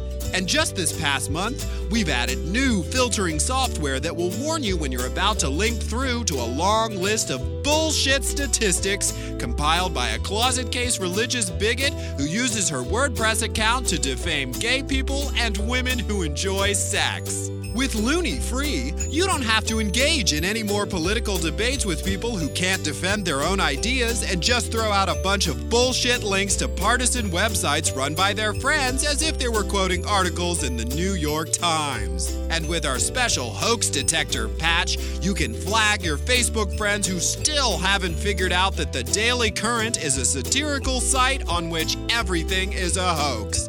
Looney Free. Because what's news to an idiot doesn't have to be news to you. shut up. And we're back with the dinner party show with Tony Just Sweet it. and Ann Walker. And Philip Cohen on the Facebook page says, Ann, your line, give them cleavage mm. every chance I get, sounds like a new Broadway song. Excellent. We want to talk some more about the other shows that are on the Universal Broadcasting Network. So take it away, Tony. Well, we'll start with uh, our wonderful Bob Merrick, uh, Right, who's Who listening is listening tonight. tonight is chimed in on the page. we so we have to start with him. Bob and Bob. Bob has been such a, a great uh, benefit to our station because he's our only Monday through Friday show. Uh, he's on from 9 a.m. to 11 uh, a.m. in the morning uh, every day, and so Bob, uh, you know, he just booked Wynonna Judd, and Wow. yeah, Wow. huge, huge, and ha- he's he's such a, a, a positive person, and he's kind of the he he says it the opposite of a lot of the negative news of celebrities of always the, the negative celebrities The always get gotcha the attention. journalism, yeah. Right. And so he's bringing the opposite, the people that show up on time and do their job. And, Oh, and- I see. I Yeah. see. Right. him. He get it. accentuates the positive. Right, Yes. Good. Somebody Yeah, ought and to. it's and but it it Because it's, paying most of the people in the business. Yeah, Yeah. it's paying off He with him. A great following, great and following. it keeps growing, and so Good for Bob. Yeah, and That's then uh, you can talk about some. As Well- your mouth As she full. puts a cookie in her like, mouth, we'll go to Ann Walker. Well, one of my one of my all time favorite shows besides Bob's and besides ours The best. Mm. is our dating show. oh. We have a couple of dating shows. We have Finding Cupid with David Cruz on Tuesday nights, but also we have uh, Dates and Mates with, with dear Mrs. D. Damona Hoffman. That sounds scary. How does No. that Yeah, work? sorry about well, that. she has written a book, and she has been doing this for family and friends and for profit over the last four or five years, Good for her. making your profile on online dating the way it should be. So that you Oh. will get attracting people. Sort of like It's been- resume it's- I think editing, it's or whatever. Good Good Book for is her. Exactly. That's really brilliant. And she's very, very good at what she does. Oh, very good. And then we have happy hour shows. We have on Tuesday night at six on both Channel You're One and Channel Two. You Two. of it. just go to bars and record what's happening. yeah, Well, they bring got the bar two to girls. yeah, Two girls who are bartenders in one studio, libations relations. Mm-hmm. and then in the other studio we have happy hour, which is two guys getting together as you would at a bar, Right. talking, drinking. They talk over everything. They have They just had Charlene Til- Tilton on. yeah, right? Charlene Tilton. Oh, wow. And, uh, Yeah, last she's week been on they- Dallas again. Yes. Uh huh. Yeah, oh, I didn't even realize. it. Yeah, been she's watching. back. But we have some great, great shows. And what we're finding is uh, we have a lot of psychology shows too. Mm-hmm. Uh, Dr. Marissa Pei on, and then um, Dr. Shirley. um, Dr. Shirley. Uh, we know we can't uh, pronounce her don't last even ask name. me. It's like impotency. But she's been- Like, There's she's a been- contest every week to see who Yeah. can pronounce her name, and that we person gets just to call be a her guest Dr. on the show. Shirley. Yeah, she Dr. wins Shirley. every week because she knows and she's on the air, so she can pronounce it herself. But she's been on television. She's been an expert person. that- Dr. Drew and a lot, Yeah. a lot of Yeah. stuff. And, it's um, interesting when you started talking about morning shows reflectively. I thought, well, who's in front of their computer in the morning? But there is a, a very popular Huge. radio show host who was on terrestrial radio here in LA named Tom Leykis. Yes. And right I when we started him. doing this, Oh no, big. he Tom did an interview. Oh yeah. And he said to the interviewer, he held up his cell phone. I'm holding up my cell phone right now. He said, This is a radio now. This is a radio. This is how a lot of people are listening to us. You can listen to the Dinner Party Show through a mobile app that we offer for free for Android and Apple devices. um, but you know, you can carry it around Yeah. with you. Like we've yeah, been set free. like a transistor Yeah. radio. Because like when you say days. internet radio, people still envision being chained in front of their computer. And we have a lot of people who are listening to us tonight in that way, and they set up little speakers. which and- is stuff you yeah. can find. There's That's a lot of people, but, but- yeah, the mobile apps. Uh, in fact, I went to a conference where Tom Leykis was there. Mm-hmm. Uh, this is before even Ann and I went to a couple conferences, and Larry King and all of them were there, and they they said that's the that's the new transistor Mm-hmm. radio, and uh, it's Yeah. it's and, you know like TuneIn, which is an app, but you know over 30 million people tune into this, and you can listen to pretty much any radio station in the country and even world. Yeah. Yeah, Uh, iHeartRadio what- is yeah. also one of them. Yeah. So, I yeah. love the fact Huge. that, and, and I am so behind the curve on learning about all of this. I know. But thank God I have Tony Sweet. But Sweet. we all are. I mean, I feel like yeah, we all rely on Tony, but it changes every Absolutely. day I've too. got It's questions really all we're sort of all behind the Yeah. curve. all the time. You know, do you see? Is there anything in your research that that foretells someone coming in and trying to grab control all of this, or trying to regulate it, or trying to monetize They'll regulate it. Clear Yeah. channel internet. Well, Right. they're gonna. And I- I've been hearing this a lot about the internet that everybody's internet's pretty much going to change in the future. Mm. It's going to be more regulation. It's going to be more controlled, uh, which is something that it sh- shouldn't be. Uh, and we're, we're fighting yeah. it, but you know, they, you know, j- it's just like you know when 9/11 happened, uh, the Bush administration took really uh, advantage of that when Mm-hmm. it comes to you know rights of the people. So they're going to keep using stuff, even with the Obama or uh, the Obama uh, administration. I, he sometimes, even though he he doesn't want to do this, but there's there's bigger powers. It's piracy. yeah, They're, they're, they're that's what they're going to use a as real an thing, excuse. Yeah. but they're using it. That's going to use that as an excuse. Yeah, and, and it, it's and it's very it arises a deep conflict in me because I I have strong feelings about piracy, but I don't think this is the solution, which is what No. they're proposing around the regulation. Evolution of the internet. So- um, so anyway, well, we have to take a break for a special report, a strange special report this week. We're not quite sure what happened to our critic at large, Jordan Oh. Ampersand. Yes. He attended the white party last weekend in Uh-oh. Palm Springs, and Jordan is a bit of a party boy. And there was an incident There at the an end of last week's interview. Yeah. So we're going to go to this report, which uh, I don't know. We'll let our listeners decide what actually happened to little Jordan.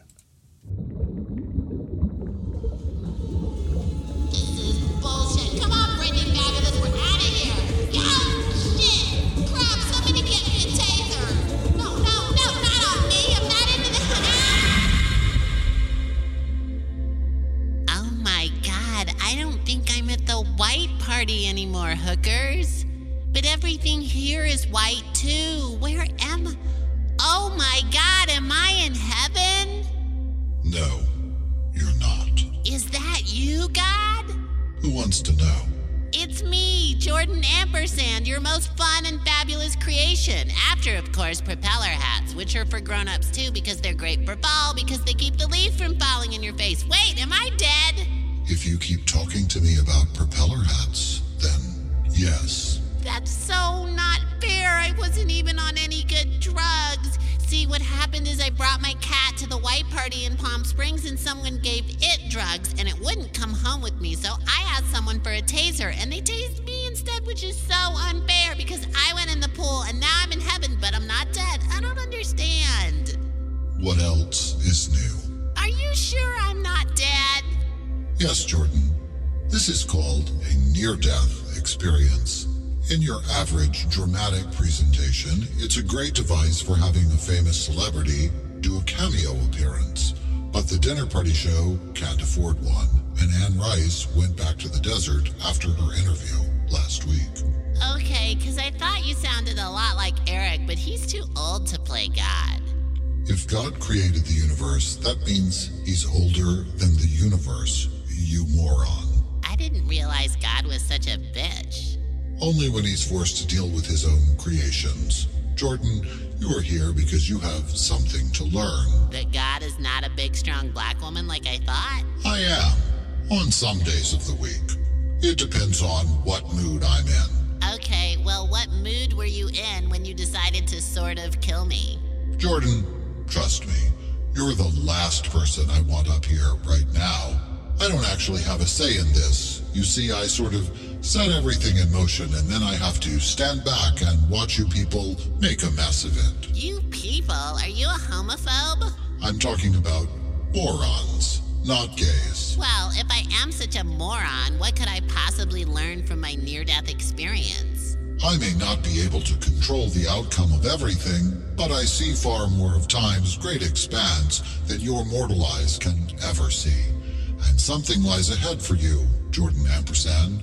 Something perilous.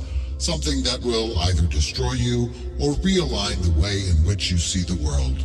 Soon, very soon, you will turn 30. Yes, Jordan, this will be the day when it all comes to an end. This will be the day when the people in your life stop putting up with your stupid crap just because you look shiny and svelte in a Speedo. Because this will be the day when you begin to look not so great in a Speedo. At 30? No fair. I thought I had till 36 or 37 at least. Yes, well, there are some things I have control over, and I decided to move this one up a few years. Ha ha ha.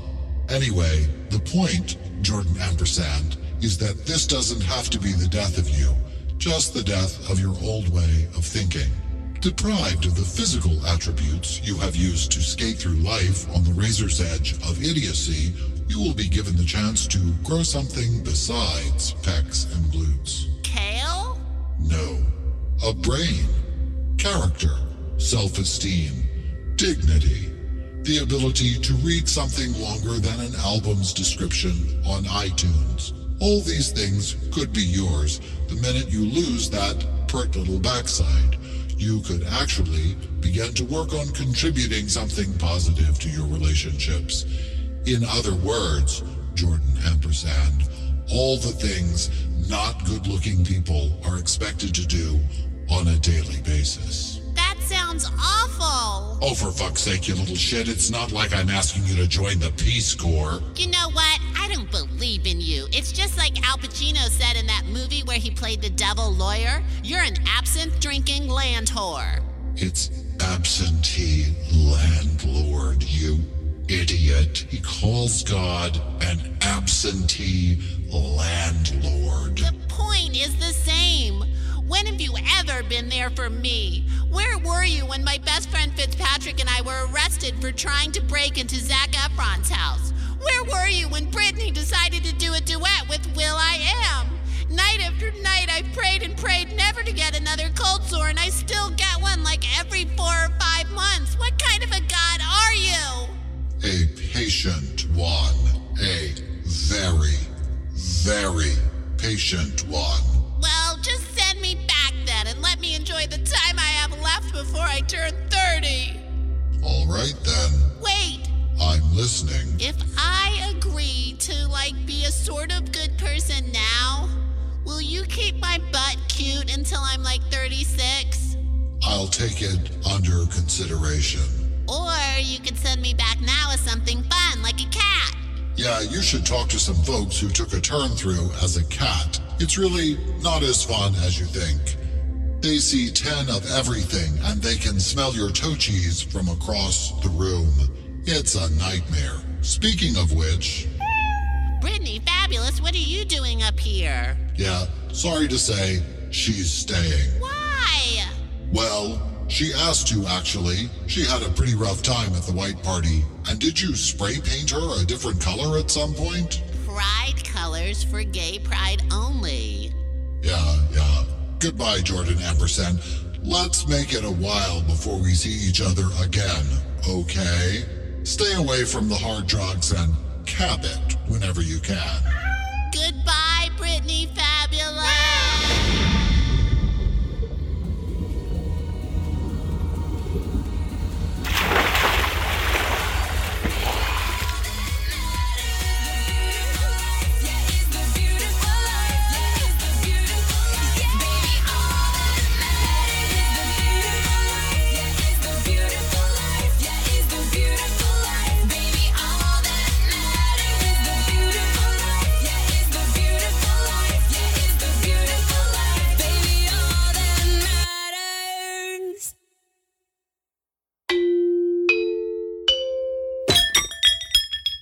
Listening to The Dinner Party Show with Christopher Rice and Eric Shaw Quinn. And now it's time for dessert, brought to you by your sister's new husband who's had way too much wine. I mean, everybody's cheated at least once, right? Uh, I, I, I mean, am I right?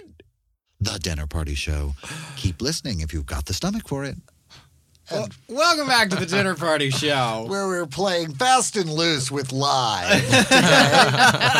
Are we I live? Are we love not this live? show. Oh, we I love, love having it. you here, and we have Oh, such that's good so people. sweet. We have great people here because of you, Daniel Schaefer, and uh, another person who commented, who I need to scroll down on my iPad and see. um, but uh, Tony Sweet and Ann Walker are joining us. We've been talking about their internet radio station, the Universal Broadcasting But Network. now the fun show. stuff. But now we Oh. get to grill Ann about. Sordid lives. Yeah. I really, real I sordid. really think that when somebody moves to West Hollywood, there's an office at City Hall that says to them, "Okay, now have you seen Sordid Lives? Here are the five things you need to know about Exactly. Sordid Lives to live in West Hollywood as a successful resident." well, I think everybody, obviously, I can't tell you how many people come up to me and go, "It changed my life. It saved my life." Just the movie, and then the the series was like a little gravy on the top. But um, they they have the LGBT community. They are my darlings. They're my loves, and they have come out to that movie with their families. Mm. I mean, you can't get any better than Wow. bringing a movie home to your family and saying, "I want you to watch this movie," mm-hmm. and and because and at the end they say, "And by the way, I'm gay." I'm like brother man. Yeah, I'm like brother boy. Brother boy, sorry. Yeah, it's okay. It's um, been a while. Quinn. No, no, no, no. Leslie Jordan, my Yeah. dear boy. Crazy Absolutely. Leslie. We love Um, Leslie Jordan. and it, it just makes me I- I can't take any credit other than for the performance, but Del Shores is the one. You I know. think you get plenty of credit for what I you brought to the table. I thank you very much. But uh, he gave us those words, and he wrote that part for me. Hmm. Uh, we had done. Uh, I did uh, Daughters of the Lone Star State for him, and sort of got into the group, uh, into the what I like to call the white trash, you know, theater ensemble. Right. Del Shore's white trash theater ensemble Excellent. And uh, and then he wrote this part for me because it's me. It's Lavonda and I are so close in life and in you know the way we look upon life and care. I'm not quite the drunk. Hello. what did I say when I she walked picks in? up her vodka rocks, yeah, ladies and gentlemen. I said I'll have a drink. yeah. Sure. It's Sunday. Yeah, It's a dinner party. It's a dinner Exactly. party. Yeah. and good sandwiches I might add, and great Thank you. cookies. Thank you. Thank you. Thank I made the cookies, but not the sandwiches. I But the just sandwiches found the are really sandwiches. great. Absolutely. I Really picked the sandwiches. Thank you. but uh, it's it's just been for me a groundbreaking kind of um, uh, a movie television series that brought the the final kind of um, attention that we need for hmm. people in the LGBT community. I mean, I'm still getting letters, mm-hmm. still get emails and Gmails and all that stuff. Because on it gets better. I don't want to talk too much, but Okay, we're No, gonna, no, we're gonna about- take up a collection for the stained glass window. Now we want the dirt. Yeah. What Oh, well. Tell us about backstage. Tell us about logo. Tell us about oh, all the stuff. Oh, Okay. Okay. The reason that we're not on the fucking air Right. Here we go. Here we go. Here's what I want to talk Here about. Here it is. S- Uh, what's his name? Stan uh, Brooks. Stan Brooks. Stan Brooks, who was our executive producer, who, but this is for the TV series, Right, right. who loved us and honestly took a bunch of us to dinner like once or twice a week. We'd all go out to dinner. It was like being with your uncle, you know, and a lovely man. Uh-huh. And uh, we were all getting paid, our weekly paychecks and everything. Then when we finish, it was like, well, I'll see you in September.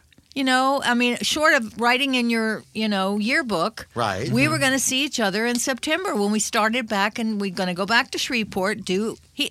Del had already written episode. I mean, a series.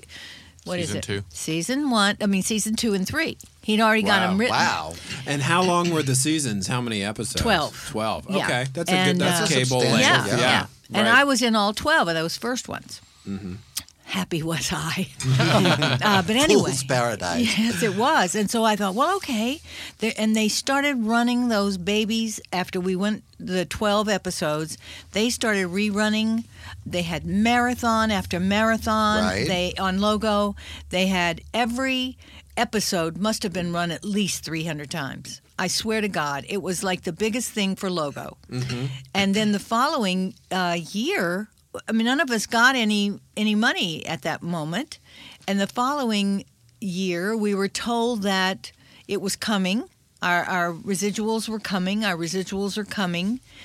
Um, and then all of a sudden, we realized that our residuals were not coming and that he had declared bankruptcy. Our unions got involved Del's unions, the Writers Guild, Directors Guild, Producers Guild, everybody. And because he did direct and write and Right. produce also. Everybody's gotten involved, and it has made no difference at all. Stan Brooks went bankrupt, t- mm-hmm. chose to go a private bankruptcy, which I think that you don't have to declare anything. I mean, we we exposed him so badly in the Hollywood Reporter and Variety, and I was even at a meeting. Schwarzenegger put him as the chairman of the California Film Commission. Oh my That's God. lovely. Yeah. So um, I went in as the big mouth, loud mouth that I am. I went in That we love. to the thank you to this meeting, and I'm the one that stood up after the meeting is all over. Then the public gets to speak. Right. So I got up and and read this incredible letter that we had put together Uh-huh. that you know assailed him and assailed the fact that Arnold Schwarzenegger, who is an actor, Right. would give this position to a deadbeat like Stan Brooks, who will not, under any circumstances, give us our money. And So- he's also tied up the rights to the whole thing. Like you can't Yeah. go somewhere else. Like we can't take Oh, it. No, my God. no, he's just literally He because wants- he's like ruined Del, huh? no. Oh, God, God, no. I've had that- I've been worried that Del was- no, no, no, no, no, All no. of those on the road Del things. I was worried that he was. Well, you know what? It opened a new wi- uh, window, you know, opened a new door. And Del Shores has found something for himself now that I don't th- he started out as an actor. Right. And he really enjoyed it. Yeah. And then he got sort of sidetracked making money. And Like you do. Yeah. And being, you know, on the on the uh, then he went through the first divorce with the woman, got two kids, goes through the marriage with the the boy, Right. gets a divorce from that. Now he is free to do what he wants to do, and he loves being on the road. Oh, He good. is enjoying it so much. He's written what we what we did on. Um, Oh, I, I don't remember when it was. I think it was January or Christmas or something. We were actually doing um, episodes. We were reading episodes on on YouTube and I mean on the Of the ones that never got produced, the unproduced. And, oh, yeah, wow, that's that fun. was fun. And now in um, December, we did Southern Baptist Sissies as a film. He filmed the play of Southern Baptist Right, Sissies. which is kind of the the the, the moment. That's what Yeah. really started him, right? no, no, no. I thought Southern Baptist Sissies was first. No, no, not at all. He had Cheatin', which was his first show back Uh-huh. in the 90s. Oh, I don't know then that one at Daddy's all. Daddy's Dying, who's I've- got the I will. saw that one. And then Daughters of the Lone Star State, then Sordid Lives, and then uh, Southern Baptist Sissies. Really? And then after that, he did this play, very mainstream play called Yellow, which was quite wonderful. Right. So anyway, we filmed Southern Baptist Sissies as a play. And I don't know, you guys are not old enough to remember this, but they used to have American Film Theater back in the 70s. And they where they would take Honey, I'm old enough to remember several decades prior to that. it's really sweet of you to I say. was about to say, Eric, are you remembering any of this? Yeah.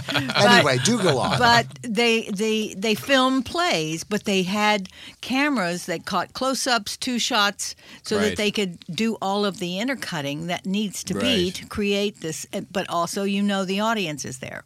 So that's coming out. We're going to start doing film festivals, and I originated the part that Dale Dickey is doing in the film because she has a bigger name and a lot more following than Ann Walker does.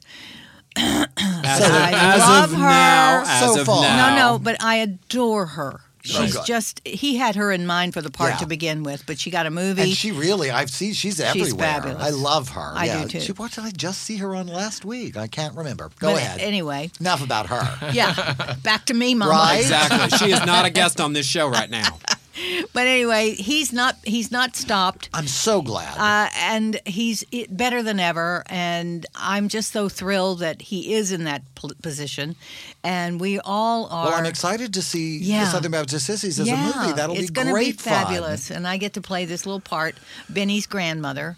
I'm old now. I have to play grandmothers. fun. Excellent. That's okay. That's okay. We it's have money. a question from someone on the Facebook page. Justin Simpson is a big fan of Rue McClanahan, who was one of your fellow cast members in Yes. Sordid Lives, and she wants, uh, excuse me, Justin, he would like to know if you have a special Rue McClanahan memory you'd like to share with us. Oh yes, Rue Can you- McClanahan. She was the ultimate favorite person I've ever worked with. Hmm. You know, you you when you watch your TVs when you're kids and you do this, Right? do that. Watched you, her on Maude. Oh yeah, Maude was first, and then uh, Golden Girls. Golden Girls forever. Forever. So I heard from Del that he had gotten her to read the script of the series, and I Fingers said, crossed. Yeah, and I was really, really concerned that she was going to say, "No, we're not having any of these people in it.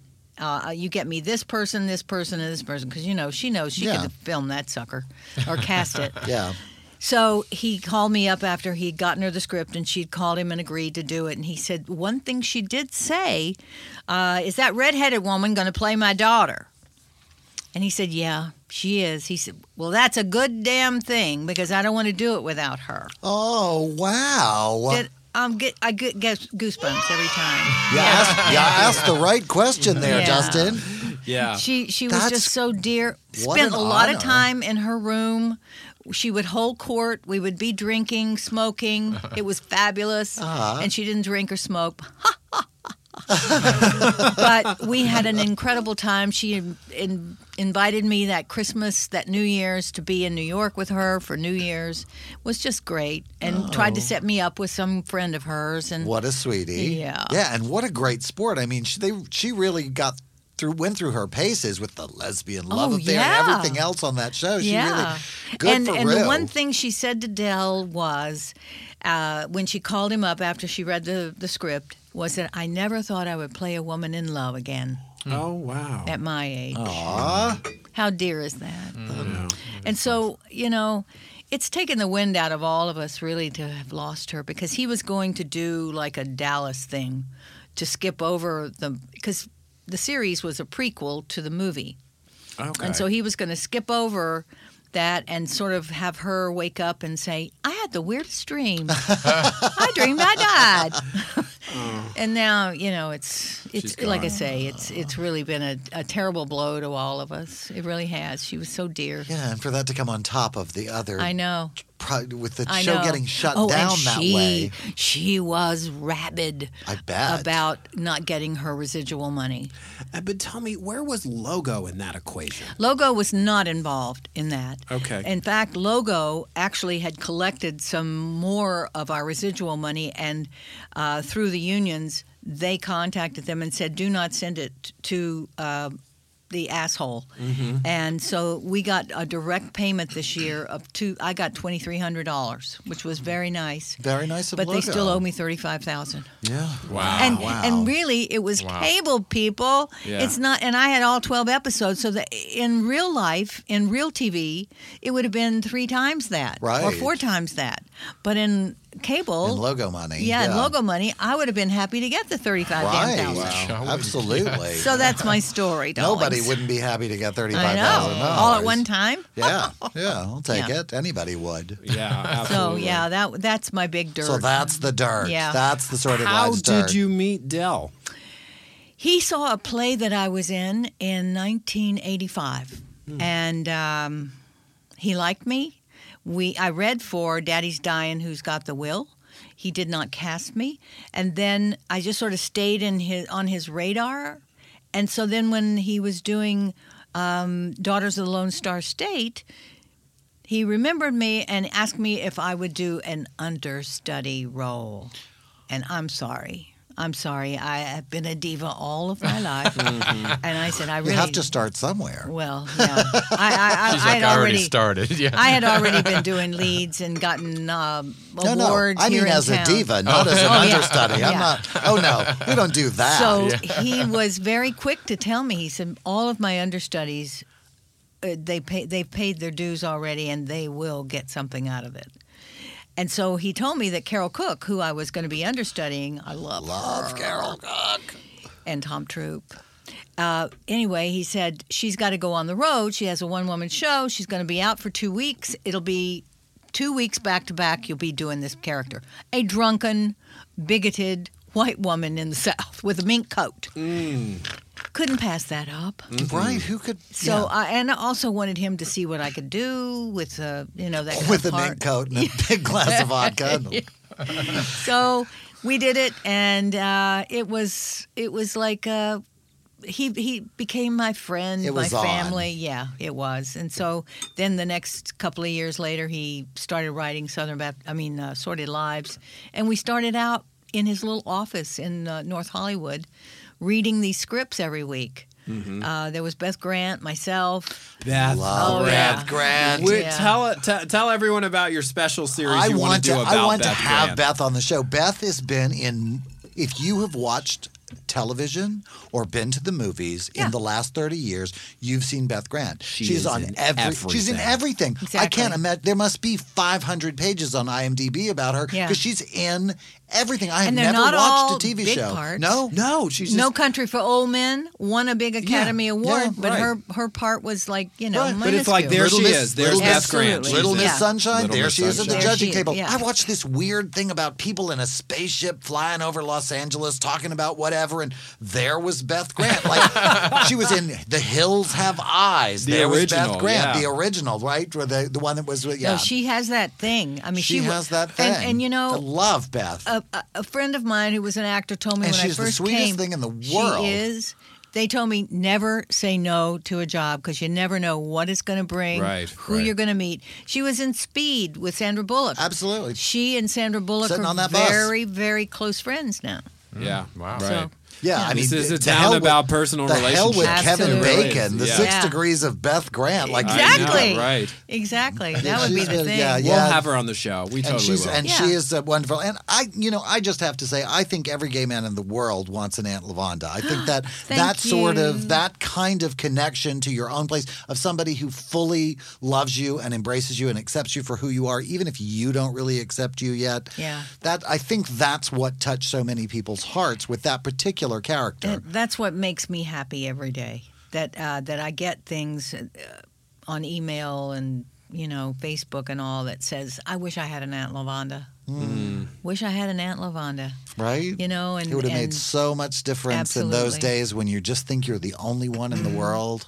Or they say, "Oh, my Aunt Ruth was just like Aunt Uh-huh. Oh, I Lavonda." love those stories yeah, too. they're great. They're great because there were Aunt Lavondas out Well, there. thanks for being everybody's Aunt Lavonda. Listen, it's my my favorite thing in the world to be. Well, I hope that you'll get the chance to do it again. Wouldn't that be fun? I, the Wouldn't be part great? about the rights being tied up is so Just horrible. to The TV rights. So What- uh, mad. the TV rights, Yeah. because what we are got back movie rights. What we see happen a lot now is that shows that don't work on the networks move on to the cable stations. Yeah. Like there's a show called Cougar Town that Eric and I are both big fans Love of. it. that I love that ABC just didn't know what to do with. Now it's on TBS. But they don't happy apparently know what to do endings. with anything. Happy yeah, endings. happy ending. They're saying that USA may pick up happy Mm-hmm. endings if it, if it doesn't work. So Good. I, I hate that something similar can't happen with Sordid Lives. That's well, unfortunate. uh, it is, and I'm hoping that um, because he he still wants, to, but we're thinking seriously about doing a movie. Mm-hmm. You know, something straight to video, right. and it doesn't cost a lot. You don't have to do anything other than. You know, and low budget Keep us features, posted, ultra yeah. low budget features, hundred bucks a day, please. Yeah. Mm-hmm. I work for that now. Absolutely. Glad to have that it. and a little vodka. honey. That's a little You got me. we got you here tonight. And Tony Sweet, you're still here. I'm yeah, here, so I'm I'm here. sorry. Talk to my boy. Tony Sweet. I, I want to thank you guys both for coming so much. It was so lovely to have you on. We're going to bid Thank you, you. farewell for the evening. But Well, uh, thank you so you much. so much So for much. I'm no, so it was great. You told us everything we wanted to know. Good. Absolutely. I hold I hold nothing back. And now, after we turn off the cameras and the microphones, we'll hear the rest. Absolutely. but you all out there in the dark will hear another installment of our PSA series, Best Served Warm. This is Best Served Warm. This week featuring West Hollywood's most perfect couple, Brock and Bastion. Hi, we're Brock and Bastion, and this is Best Served Warm. And I'm Bastion. I already said that, sweetie. Yes, but I hadn't. Today, we'd like to talk to you about charity. Yes, lots of people think charity is about poor or sick or other unattractive people. But that's only one side of the charity story. That's right. Charity built the glass palace we live in in the Pretense Hills. Looking down on the city that loves us so. West Hollywood. Many people forget that someone has to raise all the money that goes to charity, and with disease and disasters, business is always booming. And best of all, you can get people overcome by grief, personal tragedy, or just desperate for human contact to do most of the work for you. So the next time you hear someone say charity begins at home, think about our fabulous homes here, Palm Springs, and in Lake Tahoe. And remember that charity helps those who help themselves by helping others.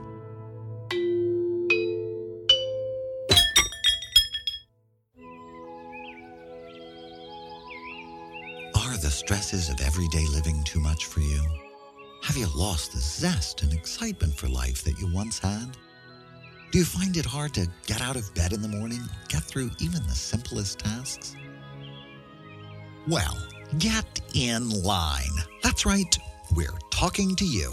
We're sick and tired of your constant whining about every tiny thing. Frankly, we're a little amazed that you have come to believe that your life could or even should be devoid of any bad days, worry, or even a little good old fashioned dread. If you're sick, you should be cared for. If voices are telling you that your mother has an alien living in her head and you should pour vinegar in her ear until you drown it, well, God bless and take your Thorazine. But if you just don't feel like you did when you were horny, stoned, and 15 years old without a care in the world, well, we think you should grow the fuck up. Who knows? Maybe there'd already be a cure for the cold and cancer if the drug companies weren't spending all their time and effort trying to insulate you from reality. So the next time you feel the urge to tell your friends, family, or anyone who'll listen about how you're not in touch with your joy, stick your hand down the front of your pants and leave the rest of us out of it. Such a sweet commercial. And such a wonderful sentiment. He sounds a lot like you, although I must say. Does he? Yeah. Well, I th- I'll take that as a compliment. I thought he was really a smashing He's a announcer. smashing announcer. Earlier in the show, we had Philip Cohen comment that uh, JoNell Samms sounds a lot like you as well. Really? Mm-hmm. Well, you know, I am from that part of the country, so yeah, there's a little Yeah. bit of JoNell in all of us, I think, from that part of the world. Good thing I sound nothing like Jordan Ampersand. Absolutely nothing like Jordan Ampersand. Far too masculine. We want our special correspondents to represent segments of society that are so different from us, that are so kind of out Yeah, there. diversity. That's what Yeah. we're all about here at the Dinner Party Show. Dinner Party diversity. Absolutely. Well, on our Facebook page, we have a lot of people commenting on tonight's show. Henry Valdez, uh, Valdez, excuse me, seems very excited by the idea of a grandmother with cleavage. That would be a remark back on our breast conversation earlier in the evening. Well, I would say that Ann would definitely be the sexiest grandmother character that you've seen in a while. Absolutely. Hubba hubba. Samiko Salson says, You look marvelous, Eric. I would never guess you could remember decades before the 70s. well, not lots of decades, but a little bit. Before Absolutely, absolutely. Justin Simpson says this is a great episode, and he's very happy that we asked his question about Rue McClanahan memories from Ann. Uh, great guest. Really, always really glad to see Tony. Really excited for um, UPN. No, UBN. UBN. UBN. UPN was that thing that sort of it replaced, really and it didn't yeah. work out. It There was a television out. episode, not Their station's going to work out. I also think they were the perfect blast of cheerful, positive energy to sort of calm us down after our Da Vinci's Demons conversation. I would However, point out- we have right. something else to talk about on that front. Yes. Yeah, the link to the GLAAD uh, to GLAAD is on the the Facebook page. the. Facebook page, yes. Forgot the name of Facebook there for a minute because I'm still so head up about the whole issue. But you can click on that and actually put in your own comments to to GLAAD to encourage them to, you know, at least raise the question with the folks at Starz. I don't think Starz is a bad network, but I think that sometimes people need to be reminded that it's easy to overlook a minority or step on somebody's toes if you're just not thinking. And I, I, mm-hmm. I hope that that's the case. I, I, don't think it was a malicious choice, but I think by omission it was. It, it's a bad choice. I agree. I absolutely agree. And I think what I, I read people were doing earlier in the day is they're cutting and pasting your letter. Sharing the link actually just shares the link to the form on the GLAAD website where you can write a message. But people like your letter so much that they're actually cutting and pasting the entire Well, I letter appreciate that and too. putting it in the uh, GLAAD entry blank on their site. and sending that in, that's fine with me, and they can sign their name to it. I'm perfectly happy with that. Yeah, absolutely. So on next week's show, we have a lovely guest, Tim Federle, author of the comic novel Better Nate Than Ever and Tequila Mockingbird, a book of literary themed cocktail Right, and I'm going to call him the next to title all of the rest of my books because he comes up with the best titles for Absolutely. Better Nate Than Ever is about a young boy who moves to New York City to audition for E.T. He the musical. goes, he sneaks away from home. He runs away from home for one day to New York City to audition for E.T. the oh, musical. E.T. the Yeah, E.T. the musical. Yeah, he's eight. He's like in eighth grade, I think. He's Yeah. yeah, yeah. He's this kid, and it's it's all his sort of. It's very. Um, I'm not done with it yet, but it's very sort of uh, gay Catcher in the Rye. Oh, you know, I've never read Catcher in the Rye. Well, I didn't like it particularly. Okay. Nobody was gay, and it wasn't nearly this funny. It wasn't okay. Well, I, one of the reasons I like the fact that we're having Tim on, we've had friends on, we've had people that we didn't know very well uh, come on with those friends. We've had complete strangers break into the studio and We get on the air. just grab the very mic and alarming. be like, "I'm going to talk about what I saw on TV." Um, we uh, Tim is somebody who we're having on just because I liked his tweets. He started following me on Twitter, and so I started following him on Twitter, and he was so funny that that I would retweet his stuff. And the night I retweeted him, he wrote me and said, "I'm very sorry. My boyfriend isn't here tonight because I just had to say to my empty bedroom, Christopher Rice just retweeted me."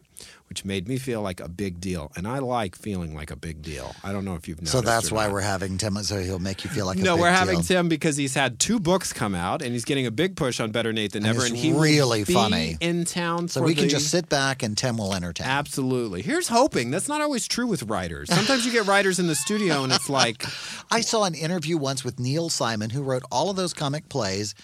Not a very funny guy. He No. seemed really sort of like very quiet. He wasn't unpleasant, but he just didn't. He was not very. He was dull. He was Yeah. a dull man. He was Robert McKee, maybe your least favorite Oh, teacher of screenwriting. God, the most untalented man in the world. However, he did say, and I think it's very true, if you ever want to have a depressing dinner party, invite a bunch of comedy writers. Right. You know, but like if you want to have a really fun party, invite those of us who write about the really sick, twisted crap. Because we're getting it all out on the page. It's catharsis, what we do every day. Yeah, and then after that, they're completely well adjusted. You know what? That's Shut how up. it works. Shut up, Eric Shaw Quinn. Just because I bring up major catastrophes when a conversation starts to drag. Or, Doesn't, you or when you're thinking of writing a comic novel. Yeah, my, I, my fa- that's Eric's favorite story about me. I said, I'm going to write a comic novel. And you said? Uh, one in which thousands are killed due to the confluences of dark forces. Yeah, absolutely. That's what he said. That's kind of what I said. Yeah, uh-huh, yeah, that's about right. a, like, a yeah. comic slaughter. That's the kind of comedy Christopher would write. Absolutely. Okay, any housekeeping business we need? Any birthdays we we've forgotten? Stuck that technical promo in the show. I hope there's nothing we've forgotten. You know, So get the again. apps. Get the apps. Get the apps. The apps are free. Everything we do and is free. subscribe because apparently that counts. We can't figure out how many people have subscribed, but once we do, it'll really help us out. Absolutely. We hope that, you know, Intel is out there looking at how many people subscribe and they want to take out major advertising. Although we do have a long list of companies we won't let advertise on the show because we think they're assholes. Yeah, but yeah. But, if, they, make have- us an offer, if they have enough money, Notice that I'm not naming any of those companies in this moment Right. because we don't, you know. Yeah, but uh, but it does help us out when you subscribe at iTunes. But it's free at iTunes. The app is free, and you can listen, of course, at the website twenty four seven. Our encores are always playing. Absolutely. Uh, so that's it for us here tonight. Thank you all for joining us on Facebook and through other platforms. Thanks, I'm Ann and Christopher Tony, Rice, for being our guest. This is Eric Shaw Quinn. and you've been listening to the Dinner Party Show. Thanks.